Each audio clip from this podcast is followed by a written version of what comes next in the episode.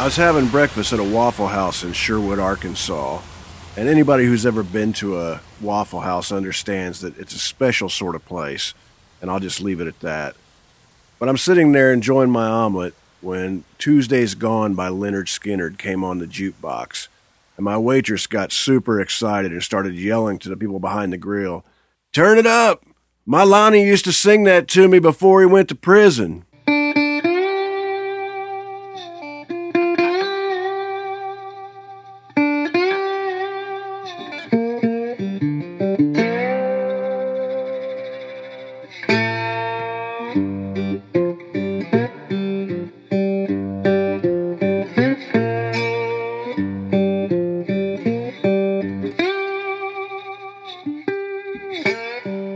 Friends. This is Otis Gibbs, and you're listening to Thanks for Giving a Damn. I'm sitting here in my living room in East Nashville.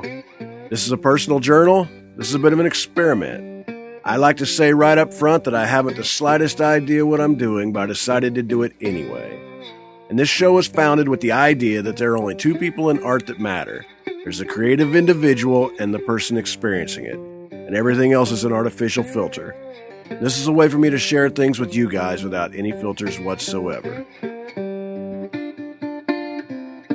My guest this week is Jay McDowell. Jay is the Multimedia Assistant Museum Exhibit Curator at the Musicians Hall of Fame and Museum here in Nashville.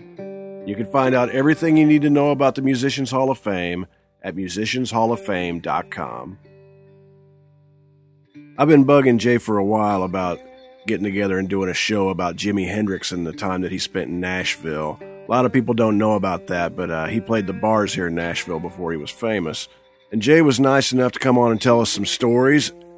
And we both got to talking afterwards, and we were both big fans of the book Becoming Jimi Hendrix by Steven Roby and Brad Schreiber.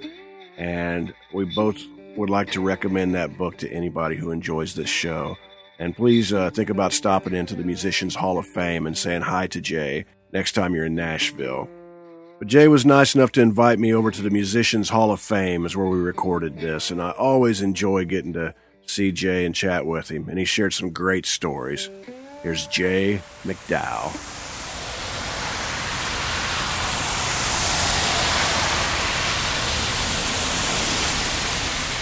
Well, I, I do say that often in the museum here that as as we get into things and you know I'm just retelling stories that I've been told. I wasn't there. I don't claim to have been there. Uh, I love going around to these locations where this stuff happened, and uh, and kind of root, rooting around and, and meeting people who were there. But again, even even you when you dig up the people that were there, they have a story that may clash with what you read, and you know you start realizing there's seven sides to every story. So Jimi Hendrix was in the Northwest around Seattle, and um, had some scrapes with the law.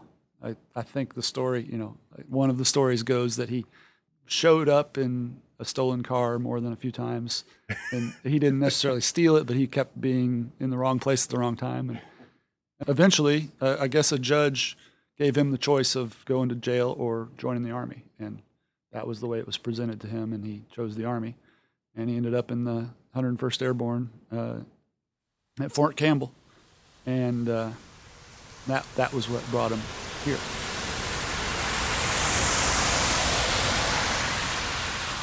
So Jimi's in the 101st Airborne, and apparently Billy Cox, the story he told me was he went to a movie with some buddies while he was in the army, and they saw The Sands of Iwo Jima with John Wayne, and they were laughing at all the things that they had wrong in the movie about the army. As he put it, you know, this is obviously from 20 years ago, which is not that big of a leap, but when you're 20, that's you know they, they couldn't relate, and they were they were making fun of that movie. And he said that they left the movie and they came back to the base, and he heard guitar playing coming from an open window in one of the officers' clubs, and the guy that he was with that heard it kind of turned his nose up at it and you know said that that doesn't sound right. And, and Billy was drawn to it because it was weird. He said it was it was exotic and strange, and and it turned out to be Jimi Hendrix playing guitar. And so he went in the club and Jimi said, "Check out a bass," and which I guess he could do with his military ID. And he checked out a bass and, and they jammed, and that's that was how they met.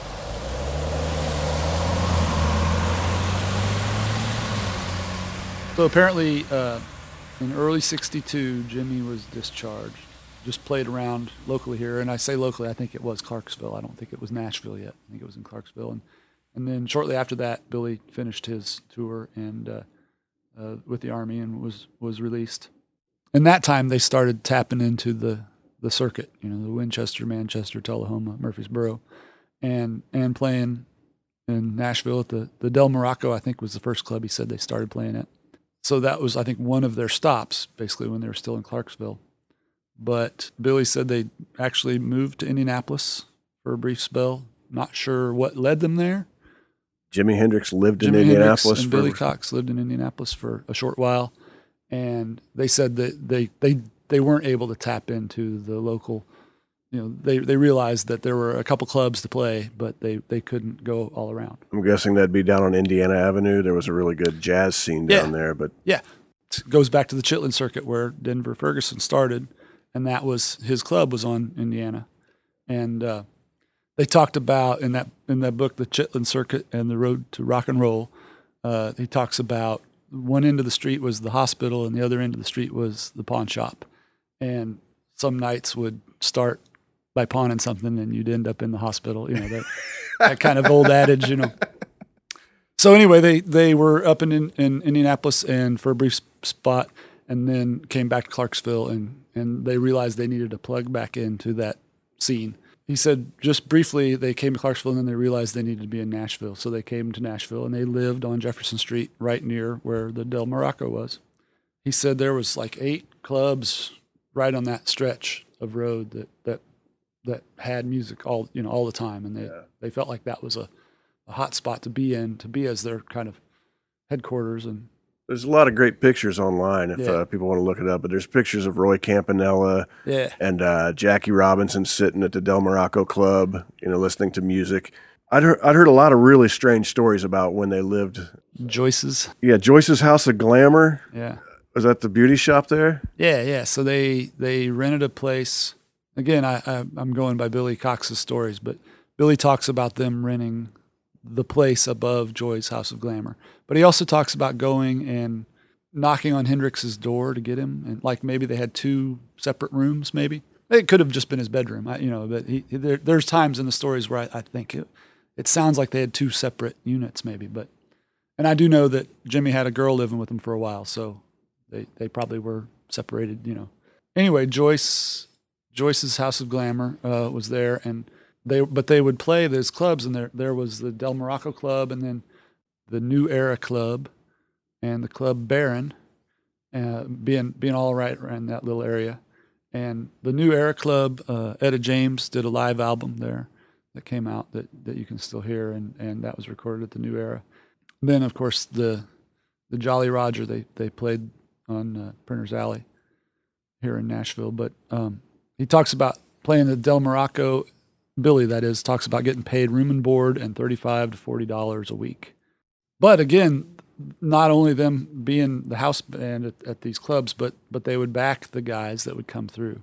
So that's where they would talk about having the experience of of packing Wilson Pickett or Hank Ballard or Ike and Tina Turner coming through, and and after after a while, especially if they would play with them one time, they would the next time those acts would come through, they'd re- request the King Casuals, which was their band, to, to be their band. And one of Billy's favorite stories is is talking about Sam Cooke and Jackie Wilson coming through town. And it was the first time they, they hadn't backed them before. And apparently they had set up uh, another local band to play with them. And they got there and it just wasn't happening. And, and the King Casuals were there to watch the show. And before they realized that they were they were up playing and what he said was you know took a lot of nerve but they ended up doing it. Were they invited up, or did they stage crash? Or? I, I don't know. I don't know. He it sounded it sounded awkward. Every time I've heard him tell the story it's it's always it's it doesn't sound uh, it, it always makes me wonder. Yeah you know I'd love to hear the perspective of the band that they replaced. But they were saying how how Sam Cooke you know was loving it because they knew all those songs. They'd been playing those songs you know their, their current hits in in their shows. And and uh, and, and Jackie Wilson as well. And then then they you know requested them the next time they came through town to be their band, and, and they got to do that. And of course, everybody talks about Hendrix playing with Little Richard and the Isley Brothers, and uh, those are get a lot more mentions. But apparently, that was they were they were backing a lot of those guys that came through. Billy talks about being a kid in West Virginia, listening secretly to WLAC because his parents didn't approve of that. And late nights they'd play the black music, and he he was able to hear this stuff. And then later, as he met Jimi Hendrix, finding out that in Seattle, Hendrix had been listening to WLAC, and it wasn't always a clear signal, and you know, as far out in Seattle, but but say, you know, saying the, those stories of hearing, you know, a verse and a chorus of a song, and then the signal would die, and hoping it would come back before the song ended, and, and that kind of thing. But but they they bonded on that that they had both listened to this station, and then they ended up in Nashville, and uh, Hoss Allen uh, actually hired them to back in some recordings, uh, Billy and, and Jimi to to uh, go in the studio, and I guess the role he wanted out of the guitar player was just just play rhythm and Jimi started doing Jimi Hendrix stuff, and and Hoss warned him and said said no, I need you to just just play the chords, just play the rhythm. Went to Billy and said, you know, you got to tell your buddy to calm it down because it's not, you know, it's not happening. And Billy says, you know, he's Jimi Hendrix, like you know, he's going to do what he does. so Hoss Allen uh, uh, stripped Hendrix from the recording, and it's not, you know, so and as later Hoss Allen would laugh about that, that if I just had kept those tapes, you know, I would have had the first recordings of Jimi Hendrix. But for what I needed that day, it wasn't happening, and he, so I ended up erasing him from that. Do you know? Do you know who the artist was? They, nobody, nobody can remember. Nobody, Billy doesn't know, and, and Hoss didn't.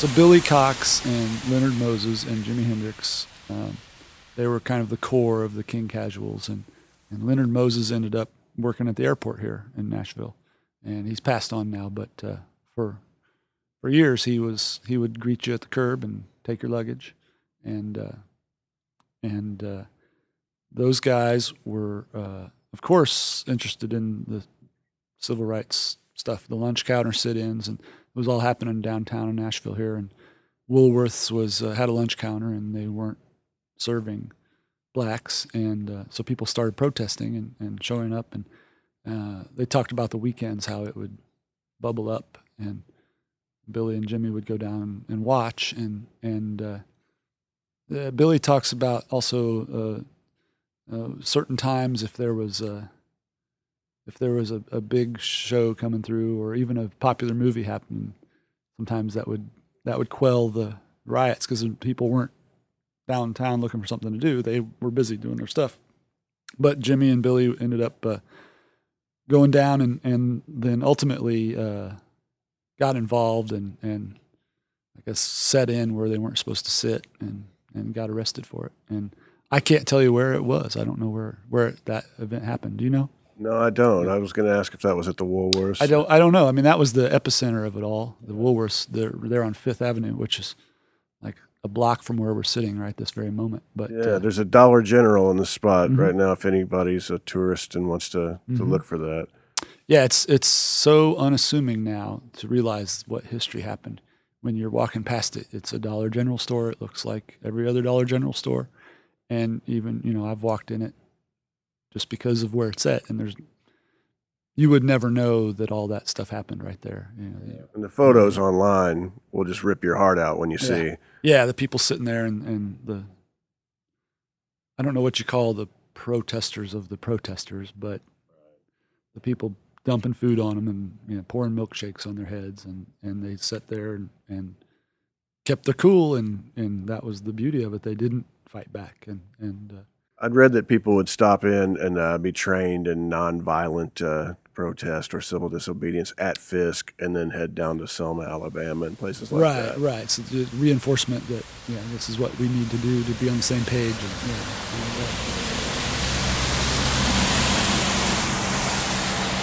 And, in researching this, I stumbled across a lot of strange facts, or over the years, I would hear things that are supposedly facts.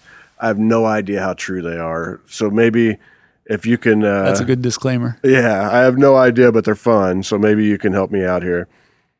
When Billy and Jimi were living above Joyce's House of Glamour there next to the Del Morocco on Jefferson Street, I'd heard that Jimi came downstairs to get his hair done and that's where he first met Aretha Franklin and Etta James. I have heard that. I have I've heard that story, but I couldn't add to it. But I have heard that. Yeah.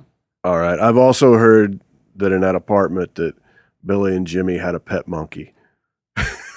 this is one I, I'm anxious to ask Billy about because I don't I don't know about that one. I wouldn't put it past him. I've also heard that he bought his first Stratocaster across the street from Fido's at the guitar store that just got replaced oh, by a condo cotton, recently. Cotten Music, maybe. Do you know anything about that? I don't. I don't. But I, I know that he. I do know that that the early pictures of him here in Nashville, he's playing like an Epiphone, and and then then you see him with maybe a Jazzmaster, and and again, none none of those could have belonged to him. He, they could all be borrowed, but but then then you see him with the Strat, and it's kind of like once you see him with the Strat, you don't see him with anything else. Then then obviously at times he played other guitars and you know the, you know as i'm thinking about it as i say it sure I, I can picture him with an sg or a flying v or you know different photos through the years. But but for the most part in the nashville pictures right. When you see it once once he has a strat it's seems like that's it. And uh, and so it would stand to reason that he got it here. I i, I don't know. That that would be one to to try to chase down. That's one i've heard from a lot of uh, friends old timers around nashville is that um, Cotten Music was where he forgot yeah, his first strat. Yeah. Yeah, and, and there's the famous quote that we always uh, talk about in the the L.A. Times Free Press, the L.A. Free Press, where Hendrix is quoted as saying that Nashville's where he really learned to play guitar. Billy Cox speaks of of Jimi kind of being a pain that he had the guitar with him everywhere they went. And it's one thing if you're walking down the street and you're and he's playing, you know, without being plugged in, but plinking on his guitar. but he said it was another thing when you go into a movie theater to watch a movie and your buddy has a guitar and he's playing, and people around you are getting uptight about it. And uh, but but that was what made him so good. He was always playing guitar and always working on it. So that's, that's another thing I'm I'm always you know looking at that from the side of like when I go to a movie. Yeah, I don't want some kid playing a guitar in front of me. I thought texting was bad. Right, exactly, exactly. We, we don't realize how good we have it actually.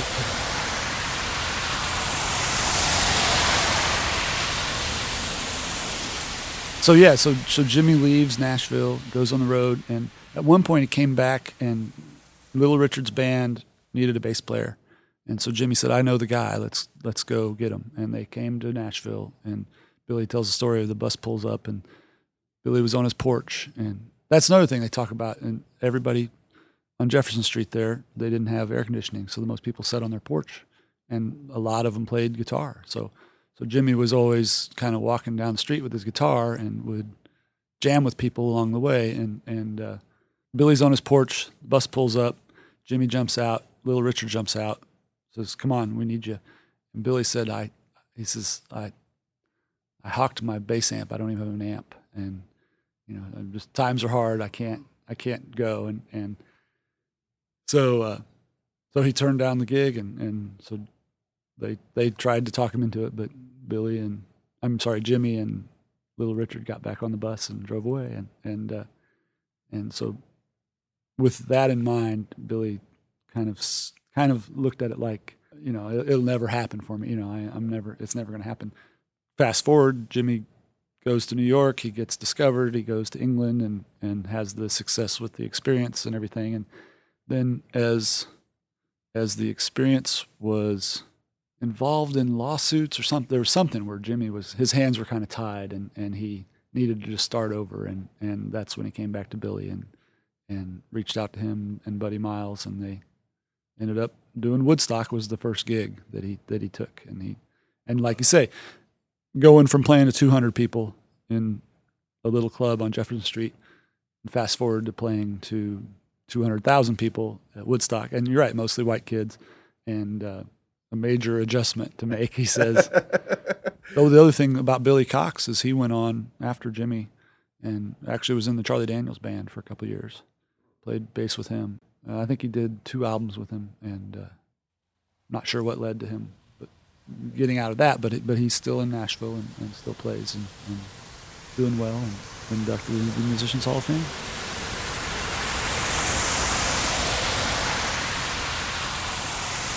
One of the most popular exhibits we have at the Musicians Hall of Fame is uh, one of Jimi Hendrix's Stratocasters.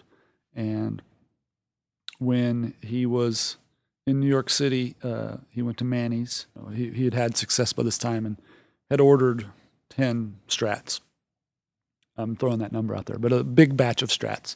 And uh, one of his roadies, who had previously worked for the Animals, but because of the Chas Chandler connection with the Jimi Hendrix experience, um, was working with Hendrix, uh, asked for one of the guitars, and Jimi gave it to him.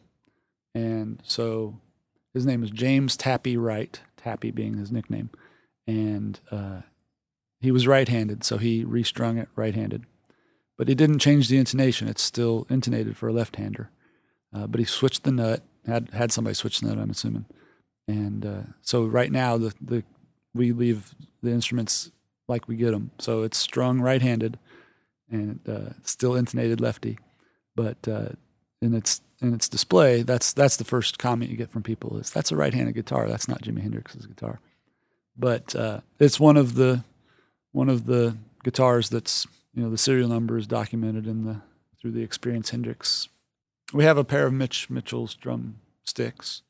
Uh, related to Hendrix. Um, so we have the actual interior of the Jolly Roger Club, which was on Printer's Alley, and it's condos now. But uh, when they were gutting it and tearing it out, Joe Chambers, who owns the museum, just started rooting around in there and, and asking the, the construction crew, "What are you going to do with this?" And they're, and they're, like, "We're hauling it away." And he said, "Can I haul it away?" And they said, "Sure." And I, you know, I think it took it took it off of their plates, and so he he got the all the wood and all the, the doors and the, the beams and everything, and, and we've reconstructed that. And that'll be on display in the museum um, here in the next couple months. That's so beautiful that Joe took the time to yeah preserve that.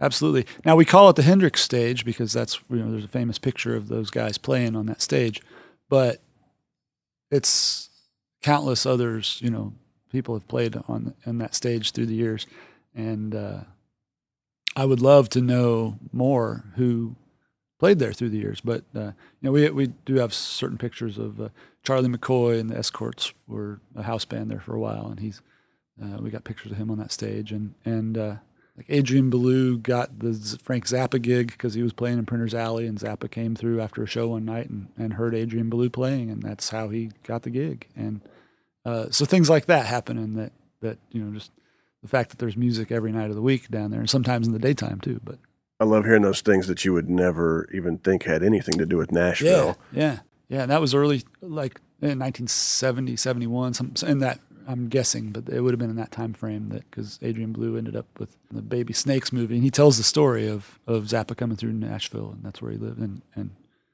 Adrian's got a lot of Nashville connections, but uh, when he wasn't on the road, he would come to Roberts when we played down there and, and was always in the audience and tipped us well. And I would end up going to Jackson eating with him and his wife. And, and he, as he would say, you know, he, would be like, yeah, people wouldn't suspect that I love old country music, but I love it all. I love it all. he was awesome. There's a great book called Becoming Jimi Hendrix by Brad Schreiber and Steve Roby uh, that if you know if you really want to dig into this stuff, they they've really put a lot of research into it, and it's worth. It really is great. I looked through that to find a lot of the oh good the stuff when I was researching this. The house they lived in above Joy's Joyce's House of Glamour had to be bulldozed for uh, on ramp for the highway. So the spot where they lived is vacant. It's just a you know there's a there's an on ramp above it, but uh, you can still kind of get a sense of what was happening on that street. There's, there's really like one existing club there, but at the time they moved here, they talked about how there were seven or eight functional, uh, you know, of varying uh, qualities, but but that had music all the time, and, and that was a, a real happening scene. And uh, I do know of people that come to town and, and go to that spot to check it out, you know, and, and kind of hang out. And um, and again, like any city, I guess with that kind of history to it, the the people just living their day to day lives. Wouldn't understand why somebody's coming from out of town to see it, but when they built Interstate 40, they eminent domained everything through there and just tore it all down. So 40 kind of goes right over where the Del Morocco was, and uh, it's kind of timely discussion since we're we face these things in Nashville every day with it booming and us Right. losing historic places. So it's nice to to bring up the spots that we've already lost. Yeah, absolutely. The the the constant fight. You know, you, you want your city to grow and you want things to advance, and you have to pay attention to the history and and know these amazing things that happened here. And and uh, you know, some people have the the look at it like, hey, that's that was just 40 years ago, or you know, it, that's not that long ago. The, you know, it's not. You know, there's, the the growth is more important, and and uh, but you know, to to us music nerds that grew up loving the stuff, it's it's hard to see that stuff go away, and and it's hard, you know. Again, uh, some people will say, well, it's just the building, it's the people that had the stories, and it's you know the, the people that are important, but they're going too, and you know, and we can save the buildings, we can't save the people always. Has has been kind of hard to swallow here in Nashville lately. Um, I know it's business, and I want people to be able to do their business, but it's uh, it's hard to see some of these buildings disappear. I appreciate you taking the time to chat with me, Jay. Thanks, Otis. It's always a pleasure. It's great to see you again. You too. And I can't wait to go walk around the museum. Yeah, and man. Look at some stuff.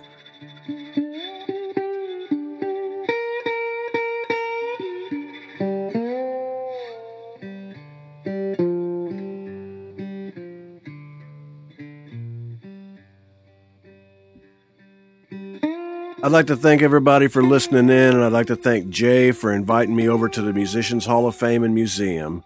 You can find out everything you need to know about the Musicians Hall of Fame at musicianshalloffame.com. If you'd like to help support this show, just go to otisgibbs.com and you can pick up a CD, a t shirt. You can download any record I've ever made. You can buy one of my photographic prints. You can buy one of Amy's records. You can buy one of Amy's children's books. But anything that you buy, we'll mail from our living room to yours, and we'll even put in a little thank you note. If you'd like to help out but you're a little short on cash, just go to iTunes and leave us a five star review. Leave a comment. Subscribe while you're there, and you'll get a brand new episode free every two weeks. But if you enjoy this show, or you enjoy my music, or you enjoy Amy's music, please take the time to tell a friend and help us spread the word. And if you'd like to send us a message, we'd love to hear from you. Send it to info at otisgibbs.com. I'm Otis Gibbs. Thanks for giving a damn.